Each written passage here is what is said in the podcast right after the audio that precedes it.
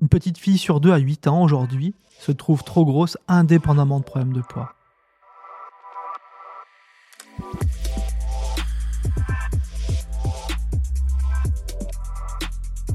Salut, c'est Charles Brumeau, diététicien. Vous voulez mieux manger au quotidien Vous êtes au bon endroit. Dans la poire, c'est le premier podcast francophone qui mêle à la fois des infos de nutrition et des infos nourrissantes sur le plan psychologique. Alors vous écoutez ce podcast sur une plateforme d'écoute. Cet épisode, comme tous les épisodes de Dans la poire, bah, c'est un épisode qui est sur du temps long, qui a demandé quasiment 10 heures de boulot. Alors si l'écoute vous plaît, mettez-moi 5 étoiles sur Spotify et 5 étoiles et un avis sincère sur Apple Podcast ça fait vraiment une différence pour moi.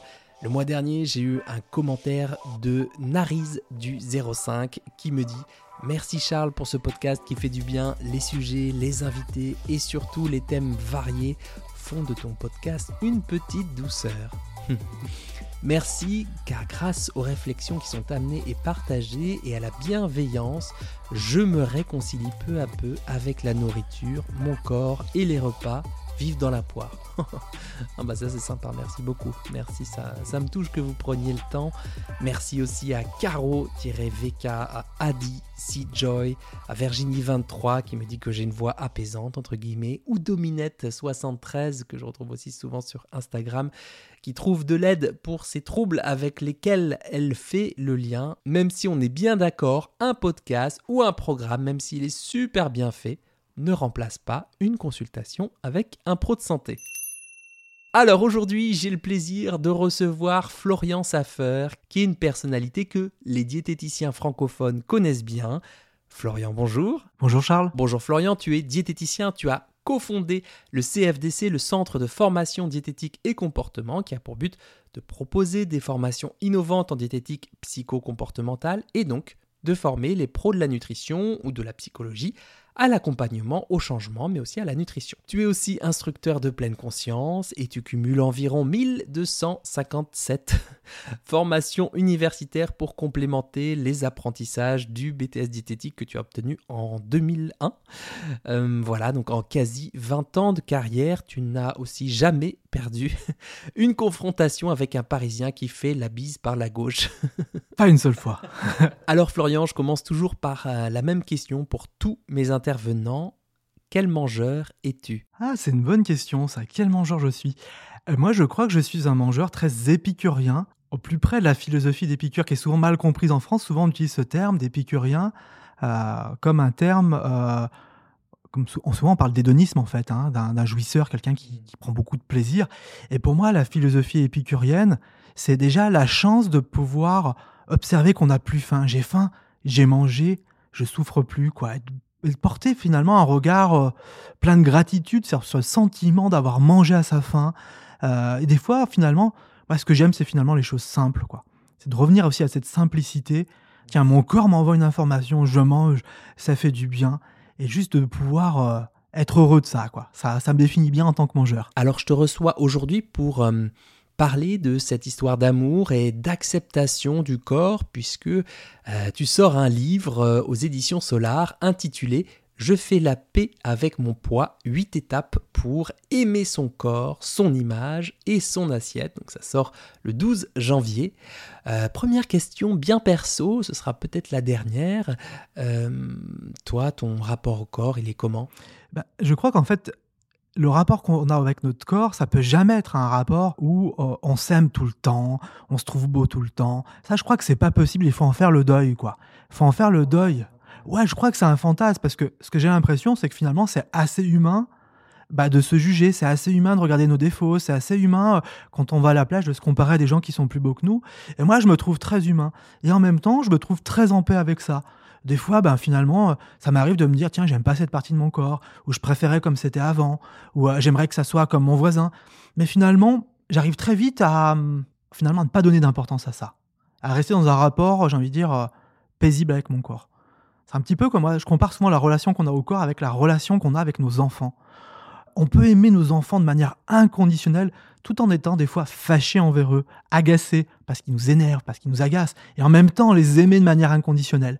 Et c'est, je crois, la relation que j'ai avec mon corps. Je l'aime de manière inconditionnelle, bien que des fois, bah, on s'engueule un peu. quoi. Ouais, et dans les premières lignes, tu préviens d'emblée, avoir une relation saine avec son corps et son apparence n'est pas une mince affaire. Ouais, c'est pas une mince affaire parce qu'on a un cerveau qui est un peu différent des autres animaux.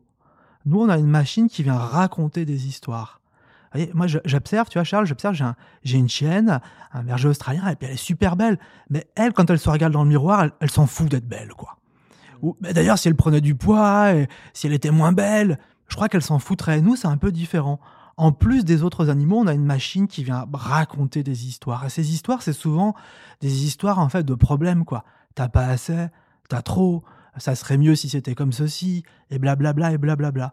Et ça rend quand même la relation qu'on a avec notre histoire un peu plus compliquée. Ouais, c'est quelque chose qu'on partage tous, euh, en tout cas dans nos sociétés euh, occidentales. Hein. J'aimerais proposer finalement un exercice à tes auditeurs. Ça pourrait être tout simplement, peut-être ce soir, en rentrant chez eux, se mettre nu, peut-être vérifier qu'il n'y ait personne. Je crois que ça peut donner le ton de la soirée en même temps. Bah, pourquoi pas? Et de se regarder devant un miroir. Je ne sais pas quel pourcentage de tes auditeurs le vivraient parfaitement bien et sereinement. Je suis persuadé, moi, que la majorité d'entre nous, on aurait des pensées sur notre image corporelle. On focaliserait sur des détails. On commencerait à commenter. J'aime pas. C'est pas beau. Je préférais que ça soit. Donc je crois que c'est aussi très humain finalement. Et peut-être, à part peut-être les psychopathes qui eux, ça adore tout le temps, je crois que c'est juste humain aussi des fois de commenter notre corps, de pas le trouver beau et de pas le trouver magnifique. Et peut-être même que la plus belle des actrices du monde, euh, celle qui répondrait vraiment aux standards de beauté de notre société, peut-être même elle, quand elle se met toute nue face à un miroir, il y a peut-être des trucs qui s'activent. Tiens, comment ça va être demain? Est-ce que je serai toujours aussi belle? Et puis, ah, mais moi peut-être que ce que j'aime pas, c'est cette, euh, ce défaut sur mes genoux, etc. Et peut-être qu'elle vit les mêmes processus que nous, les êtres humains, j'ai envie de dire ordinaires. Je parle beaucoup moi d'insatisfaction euh, corporelle ordinaire. Je crois que ça fait partie en fait de, ça fait partie, c'est notre part d'humanité aussi quelque part. Quelque part, quand on trouve quelque chose à dire dans le miroir, c'est peut-être un signe que notre cerveau fonctionne bien, non euh, Il s'acharne à repérer tout ce qui va pas, ou du moins ce qu'il considère comme euh, une menace. Euh, tu dis d'ailleurs dans ton bouquin que le cerveau est comme un drogué qui cherche depuis la nuit des temps des problèmes à résoudre. Donc c'est vraiment un truc ancré, assez ancien. Est-ce qu'on peut revenir là-dessus? Oui, alors c'est ça, notre cerveau, une des fonctions de notre cerveau, c'est de trouver des problèmes pour les résoudre. Et donc, il y a deux faces à ça. Il y a le côté lumineux.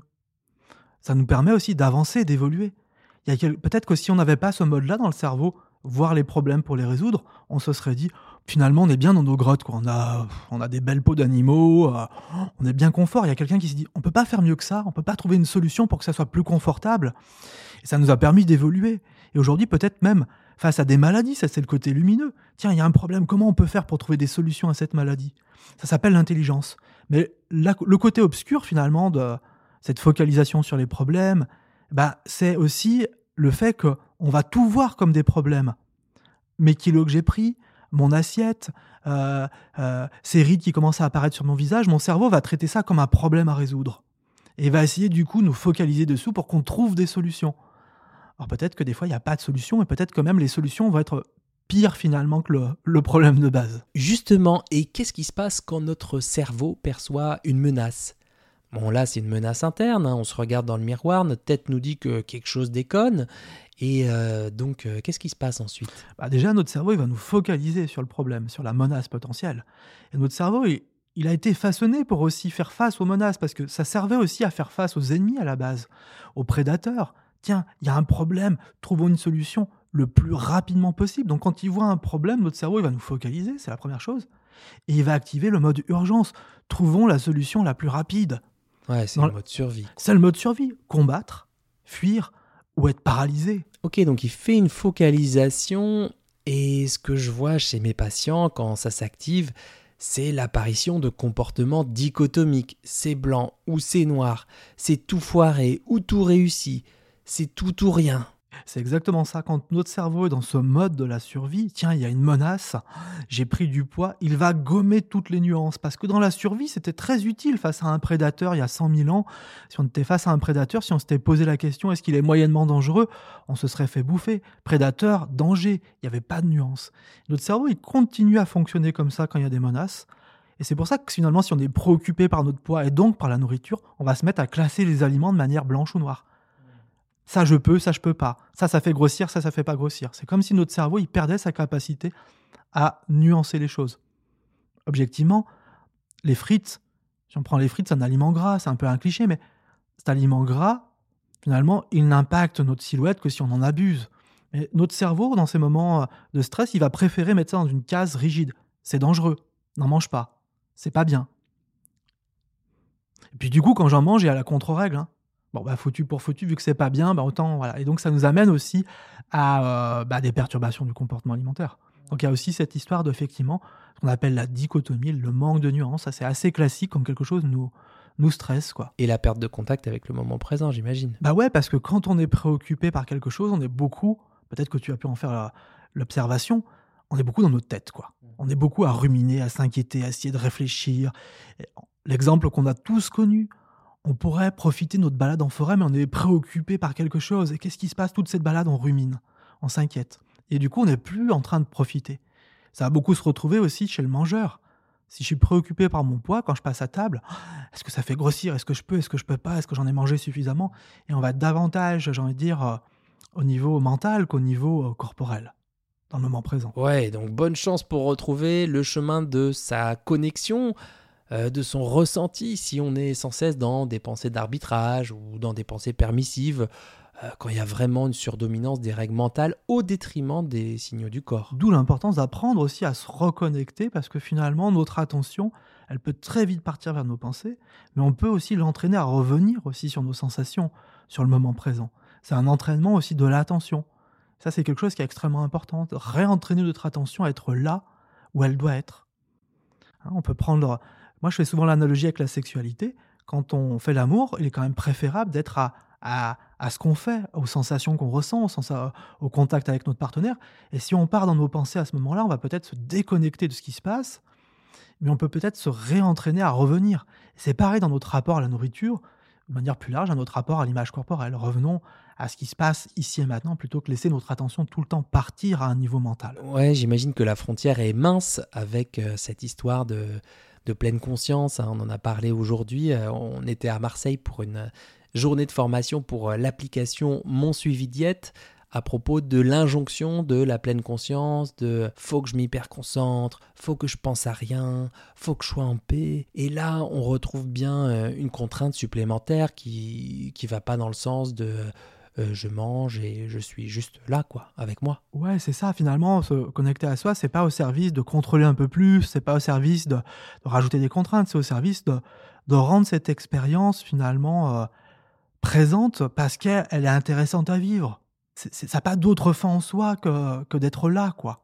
Ça n'a pas de fin en soi parce que si on commence à utiliser le fait, cette fameuse pleine conscience, pour pouvoir contrôler son poids, euh, etc. Ou euh, moins faire ceci, moins faire cela, ça va être encore un moyen de mettre du contrôle sur ce qu'on fait. Alors quand on a des pensées de lutte avec son image corporelle, qu'on n'aime pas tel ou tel aspect de notre corps, dans le livre, tu proposes des pistes de diffusion avec les pensées. Alors euh, pour nos auditorices qui nous écoutent, c'est quoi la diffusion? Bah, la diffusion, ça, ça veut simplement dire qu'on. Déjà la fusion, peut-être? La fusion, en fait, la fusion, c'est un mécanisme tout à fait normal. C'est le fait qu'on confonde nos pensées avec des faits. Souvent, c'est utile de confondre la, fusion avec. Euh, de confondre les, les, pensées avec des faits. Ouais, si le feu est rouge, ben, il est rouge. Quoi. Voilà, le feu est rouge, ou je m'appelle Charles, bah, c'est bien une pensée que tu as sur toi et c'est quand même utile. Mais parfois, on va, on va confondre, en fait, on va prendre ses pensées pour, euh, pour argent comptant, quoi. J'échoue quelque chose, je suis vraiment le dernier des nuls. Peut-être que je peux aussi m'entraîner à mettre une distance avec cette pensée. Tiens, là, je suis en train de me juger. Cette pensée, peut-être qu'elle me définit pas. Peut-être que c'est juste une pensée que j'ai parce que je viens d'échouer quelque chose. C'est juste s'entraîner à mettre cette distance-là parce que peut-être cette pensée aussi, elle peut influencer mes comportements de manière négative. Tiens, j'ai mangé des chips, et alors que mon projet c'est de gérer mon poids, je suis vraiment le dernier des nuls. Euh, peut-être que cette pensée-là, elle va peut-être pas m'amener à prendre soin de moi, elle va peut-être m'amener à me, à, me, à me, négliger, à me laisser aller. Euh, et donc peut-être se dire, tiens, peut-être que je dois aussi me méfier de certaines de mes pensées. Peut-être que je dois apprendre à les observer avec un tout petit peu de distance, se dire, tiens, là je me juge. Tiens, là, je me rajoute des, des couches de commentaires qui m'aident pas à avancer. C'est ça la diffusion. Des fois, mettre cet espace entre nos pensées quand ces pensées ne nous aident pas à avancer, quand elles ne nous aident pas à prendre soin de nous. Il y a plusieurs métaphores dans le bouquin, euh, dont celle du coach maladroit. C'est une métaphore que j'utilise euh, pas mal en consultation. C'est notre part critique, en gros, qui s'active dans certains contextes et qui nous dit tu devrais manger plus de légumes, là faut que tu te reprennes en main, c'est pas possible, tu devrais faire tel et tel truc pour augmenter ton métabolisme de base, eh bien ce coach maladroit, tu nous dis en réalité que euh, dans son cœur, il veut prendre soin de nous, mais en fait il est vraiment nul en communication. Il s'y prend mais comme un manche. Ouais, c'est ça, ce coach maladroit, en fait, son but à la base c'est de nous aider, quoi. Il voit qu'il y a un problème, il veut le résoudre. Tiens, t'es mal en ta peau, t'as qu'à faire des pompes, t'as qu'à moins manger. Il veut nous aider finalement. Le but de notre coach maladroit, euh, c'est de nous aider quelque part à être bien dans notre peau. Mais souvent, en fait, il va nous, il va, il va déjà de plus en plus, comme on l'a évoqué, nous focaliser sur le problème. Et puis, au lieu de nous donner des conseils, il va nous donner des ordres. Il va nous dire, tu dois faire ceci. C'est ça que tu dois faire. Il nous laisse pas le choix. Et il va souvent, en fait, même aggraver le problème qu'on a. Il va contribuer au problème en essayant de le résoudre. Et il me fait beaucoup penser, ce coach maladroit, finalement, aux parents, avec un ado, quoi. Souvent, l'ado qui fait des bêtises, le parent, il va essayer de le gronder, le disputer, lui interdire, lui donner des ordres, et puis souvent, c'est de pire en pire, quoi. notre coach interne, il va souvent euh, bah, mettre plus ce bazar que vraiment nous aider. Et c'est très important, du coup, de pouvoir se dire, ben, par rapport à mes pensées, je dois pas les voir comme des menaces, mais je dois aussi mettre cette distance pour aussi me dire, tiens, est-ce que ça, ça m'aide, quoi? Est-ce que quand j'ai cette pensée-là, quand mon coach maladroit se met en route et qui me dit que euh, t'as pas le droit de manger des frites ou tu dois faire du sport, est-ce que je suis obligé de suivre ses conseils? Est-ce que je suis obligé de suivre ses conseils? Est-ce que je peux aussi me poser la question, est-ce que c'est vraiment profondément bon pour moi, quoi? Est-ce que ça me met en joie? Est-ce que ça m'aide à me sentir bien, profondément. Durablement. Ouais, comme ça, euh, on pourrait peut-être se sentir plus libre de pas forcément suivre ce qu'il nous dit. De pas prendre pour argent comptant qu'il faut absolument manger moins de féculents le soir, ou en tout cas d'avoir euh, un espace de choix, d'avoir un peu de distance, ne serait-ce que pour voir euh, ben, si la pensée elle est vraiment utile, euh, si elle nous aide à mettre notre vie sur le bon chemin, dans la bonne direction. Est-ce que tu saurais me dire la différence entre l'amour du corps et l'acceptation du corps? Les deux, les deux termes sont finalement assez conceptuels. C'est un peu des concepts, l'amour, l'acceptation. Euh, euh, peut-être que finalement, euh, peut-être qu'il faudrait trouver un autre terme, c'est de se dire, peut-être que essayer de tout prix aimer son corps ou d'accepter son corps, peut-être que ça serait faire avec notre corps, hmm. faire avec, avec ses caractéristiques, y compris des caractéristiques qu'on n'aime pas. On n'est pas obligé d'aimer toutes nos caractéristiques. Euh, moi, j'ai pas un grand plaisir à vieillir, j'ai pas un grand plaisir à voir, que j'ai moins en moins de cheveux, j'ai pas un grand plaisir à voir ces rides s'installer et euh, les petites poignées d'amour apparaître, j'ai pas un grand plaisir à ça. Et en même temps, je choisis peut-être de faire avec ces caractéristiques. Puis, j'imagine que ça sera pire dans 10 ans, 15 ans, j'aurai peut-être moins de cheveux, encore peut-être plus de rides. et j'ai choisi de ne pas être en guerre contre ça. C'est un choix de ne pas être en guerre. Ça ne veut pas dire qu'on va apprécier, ça veut juste dire qu'on fait avec et qu'on essaie de rentrer dans une relation finalement euh, de non-agression.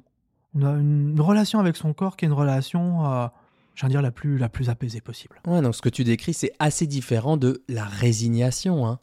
Mes patientes, elles me disent souvent mais moi, je suis pas OK de faire une taille de plus. C'est pas OK de s'accepter comme ça. Moi, je veux pas m'accepter à ce point-là. Hein. Je veux d'abord redescendre de 10 kilos et ensuite, peut-être, je commencerai ce travail d'acceptation, quoi.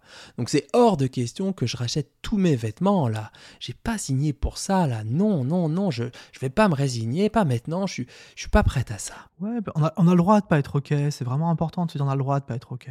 On a le droit de pas trouver euh, beau nos, nos, petits bourrelets. On a le droit de, de, ne pas aimer notre cellulite on a le droit de. C'est humain de, et c'est tout à fait normal. Je pense que c'est important aussi de se dire j'ai le droit. le problème, c'est pas, pas d'agir là-dessus. C'est si pour agir là-dessus, je suis obligé de rentrer en rupture avec moi, je suis obligé de rentrer en guerre contre moi, bah peut-être que si je suis en guerre contre moi, il y aura quelqu'un qui va être KO au final. Hein. Donc ça, c'est peut-être juste ça le problème. Puis finalement, si ah tiens j'ai pris un peu de ventre, je réajuste ma nourriture de manière bienveillante, ça se corrige, pourquoi pas? Mais si pour euh, arriver à, à, répondre à mes standards de beauté, je suis obligé de, me battre contre moi, de me maltraiter, euh, peut-être que je peux peut-être aussi choisir de faire autrement. Ouais, intéressant ce que tu dis. Je comprends du coup que l'acceptation, bah, c'est un processus. Hein. Euh, j'en parlais dans l'épisode précédent. Hein. C'est accepter que ça soit dur, d'observer euh, que tout ce qu'on projette de mettre en place, ben là, peut-être avec des plans alimentaires un peu stricts, des allez, je m'y remets maintenant, quoi. Est-ce que ça vaut vraiment le coup, eu égard à l'intensité de la lutte? Florian, j'ai une autre question. Qu'est-ce qui fait que, pour certains, certaines d'entre nous, c'est de l'inconfort qui passe et puis euh, on va qu'à nos occupations? Pour d'autres, c'est une vraie souffrance psychique. Alors, il y a beaucoup de choses qui sont à l'origine de ça. Et c'est vrai que tu as totalement raison. En fait, quand on se regarde dans un miroir, il y a toujours un décalage qu'on observe chez tout le monde entre le corps réel et le corps idéalisé. J'aimerais que ça soit comme ça. On a tous ce décalage-là. Hein. on peut tous observer qu'on a un décalage entre le corps qu'on a réellement et le corps qu'on aimerait avoir. Et chez certaines personnes, déjà, ce décalage est plus important que la moyenne. Il y a des gens qui ont un très gros décalage, notamment si, si on est perfectionniste. Si on est perfectionniste, si on a des schémas d'exigence très hautes, on va créer un décalage très très important qui fera que de toute façon, même quand on le réduit, ça sera encore jamais assez, ça se redécale. Et déjà, on va consacrer une énergie de dingue à essayer de réduire ce décalage. En fait, c'est surtout ça qui est important à comprendre, c'est de se dire on a tous ce décalage, mais on lui donne pas tous la même importance. moi, tu parlais à quelle relation j'ai avec mon image. Ben, quand je me regarde dans le miroir, j'observe ce décalage. Ça me fait un peu, j'allais être un peu vulgaire, ça m'embête un peu. ouais, bah, ça te fait totalement chier, euh, disons-le. Ouais, ça me fait chier, quoi. Ça me fait chier. Je me dis oh là là, j'aime pas. Et mais en même temps, et en même temps, je passe très vite à autre chose. Je choisis en fait que ce décalage ne prenne pas beaucoup de place dans ma vie. C'est-à-dire finalement j'ai d'autres choses à faire euh, que euh, me focaliser là-dessus. J'arrive très vite à passer à autre chose. Et certaines personnes, notamment si on a des schémas d'exigence haute, si on est perfectionniste, si on a aussi euh, grandi dans une culture qui survalorise le corps, ça va être tellement une source de souffrance qu'on va s'hyper focaliser sur ce décalage, on va tout faire pour le réduire y compris se maltraiter. Mais est-ce que dans notre société, on grandit pas dans une culture où l'on survalorise le corps, euh, une société de l'image? On se dit d'ailleurs d'abord par le corps, hein, c'est la première image qu'on a de, quelqu'un, sa corpulence, euh, sa silhouette. On le voit aussi ben, à l'hypertrophie musculaire des Avengers, hein, qui ont dû peut-être prendre 30 kilos de muscles en, 30 ans de représentation cinématographique. Hein. On le voit bien qu'on survalorise tout ça, qu'on met en avant certains types de corps. Et, ça, ça, induit l'idée que pour réussir euh, sur le plan euh, professionnel, de la recherche d'emploi, ou sur le plan personnel, voire sur le plan intime, bah, vaut mieux être mince, Vaut mieux être fit, vaut mieux être fit et mince, et jeune, et sans rides. Et ce décalage, eh bien, euh, on le prend euh, en pleine face. À chaque coin de rue, à chaque coin de réseaux sociaux, chaque notification, chaque image qu'on se prend dans ces smartphones. Ouais, tout à fait. C'est euh, c'est évident que la société dans laquelle on vit est, hyper violente. Elle est hyper violente parce qu'elle est tout le temps en train de nous montrer des images en fait de corps inatteignables.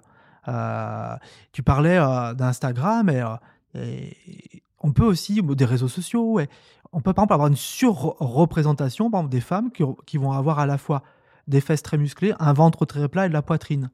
Quand on regarde ce type de corps-là, si tu, vas sur la plage cet été, je te donnerai la, la tâche cet été d'aller à la plage, regarder les filles. Amuse-toi à compter combien de filles tu vois vraiment avec ce corps. C'est euh, ah bah c'est exactement ce que j'ai dit à mon fils cet été à Saint-Malo là. Est-ce que tu vois des Kim Kardashian sur la plage là? Pas une. Pas une. et donc ouais, ça peut nous donner une sorte d'illusion que bah, c'est ça un corps normal. Peut-être que c'est à ça, c'est vers ça qu'on devrait tendre. Donc bien sûr que la société est dure, et je pense qu'elle est très dure, euh, notamment envers les petites filles, euh, plus qu'envers les garçons. C'est en train de changer. On est en train de traiter les garçons de la même manière comme tu le disais, avec les Avengers qui sont de plus en plus musclés, etc., les, les G.I. Joe qui, regardent l'évolution, tout ça, c'est assez, euh, assez, euh, assez bluffant de se dire il y a des, représentations de plus en plus euh, idéalisées du corps, de plus en plus pour les hommes, de plus en plus musclés, etc. et donc, du coup, en fait, on a des modèles inatteignables. Mais après, il y a aussi quand même comment notre cerveau est façonné dans les premières années de vie. dans les premières années de vie, il y a aussi comment on est quand même très très façonné par l'éducation qu'on reçoit de nos parents. Il n'y a pas que la société, voilà, au sens large, il y a aussi vraiment l'éducation qu'on reçoit de nos parents.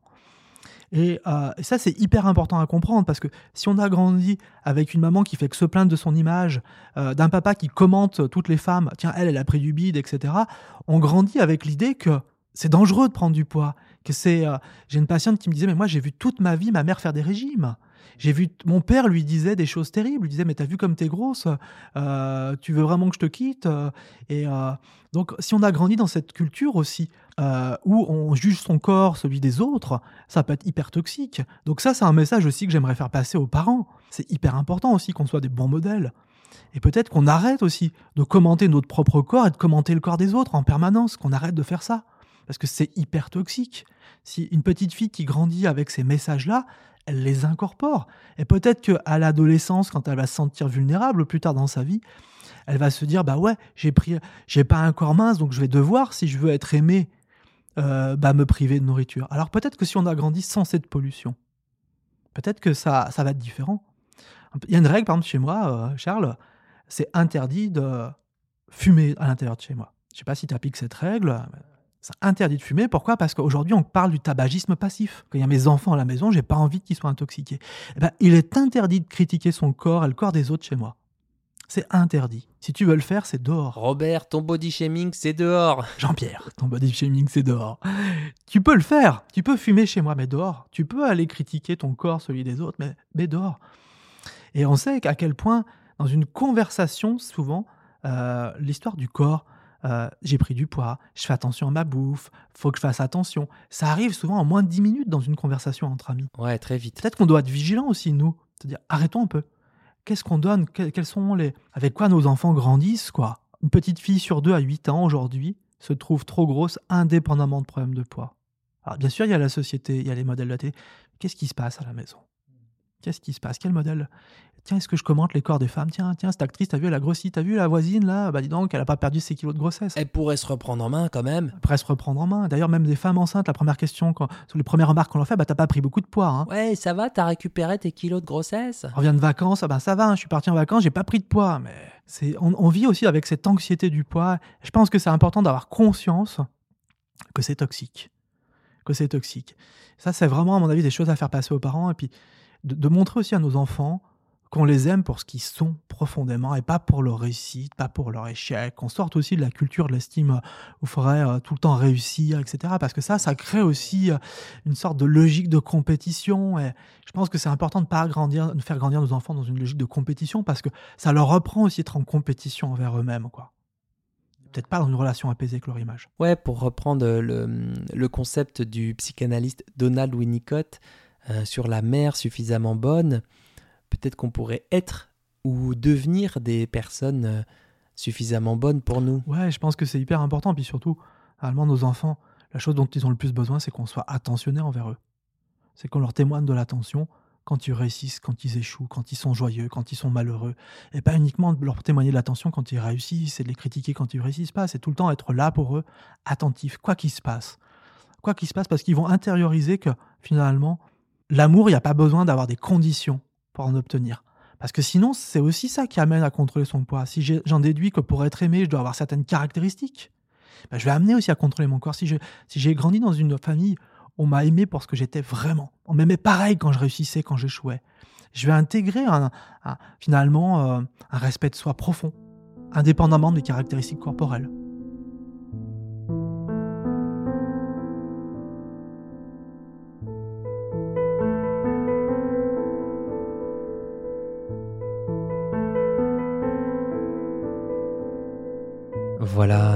Ça fait un petit bout de temps qu'on parle, Florian et moi, et je sais que votre temps euh, d'attention, votre temps euh, d'intention euh, est précieux.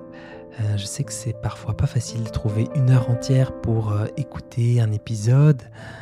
Alors je vous propose de vous lire un texte un peu comme quand c'était au temps du confinement où les lieux de création étaient fermés, jugés non essentiels. Donc ça, je n'oublie pas.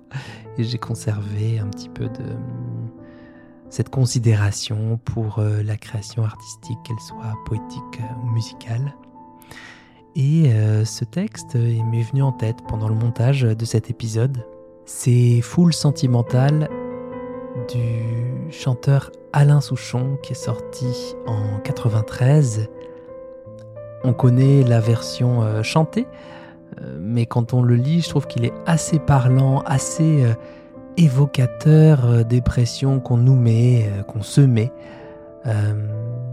se met, comment vous l'écrivez, se met?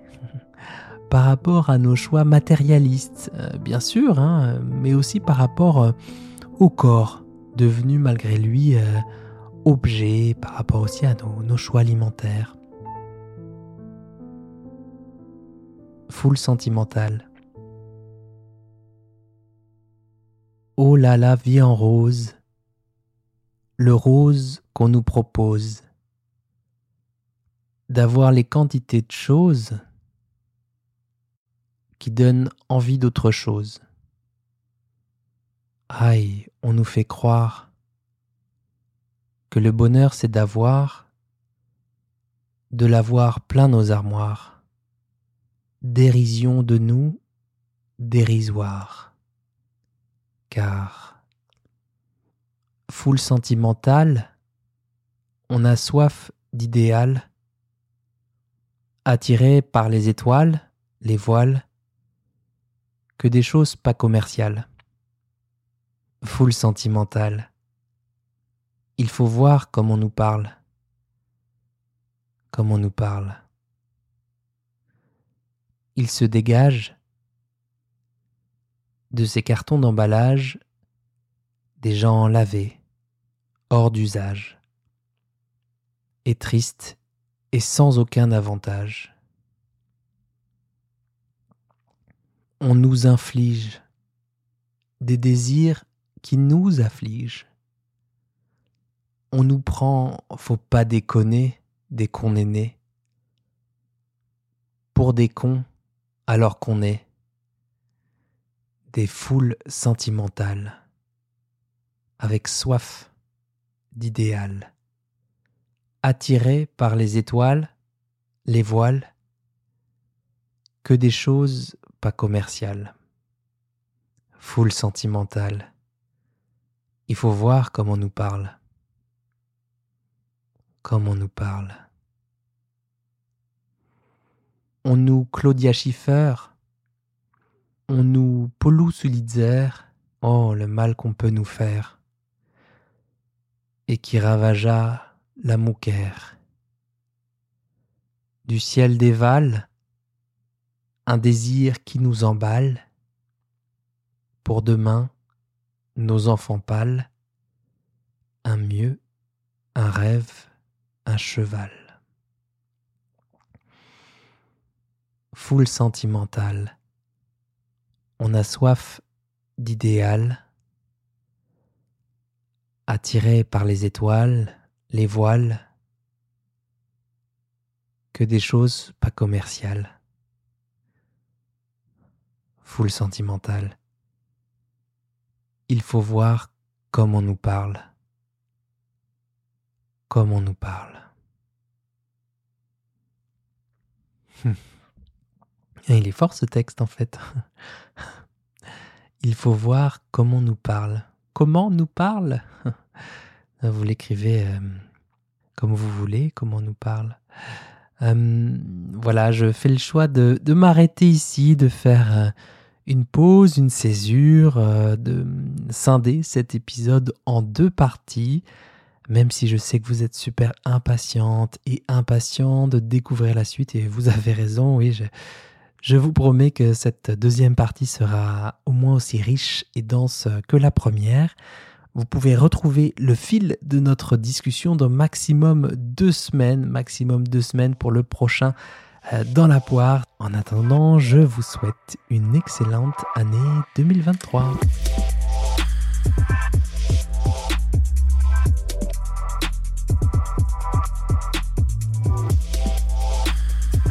Avant de filer à vos occupations, soyez cool. Si vous avez aimé l'écoute de ce podcast, prouvez-le moi. prouvez-le moi. Mettez-moi 5 étoiles sur euh, Spotify ou 5 étoiles et un avis sincère sur Apple Podcast, j'en lirai peut-être un ou deux à l'antenne la prochaine fois. Ça fait vraiment la différence pour que d'autres personnes découvrent mon travail, donc faites-le aussi euh, pour me soutenir si ça vous tient à cœur. Je vous dis à très vite et bon appétit de vivre pour un nouvel épisode dans la poire.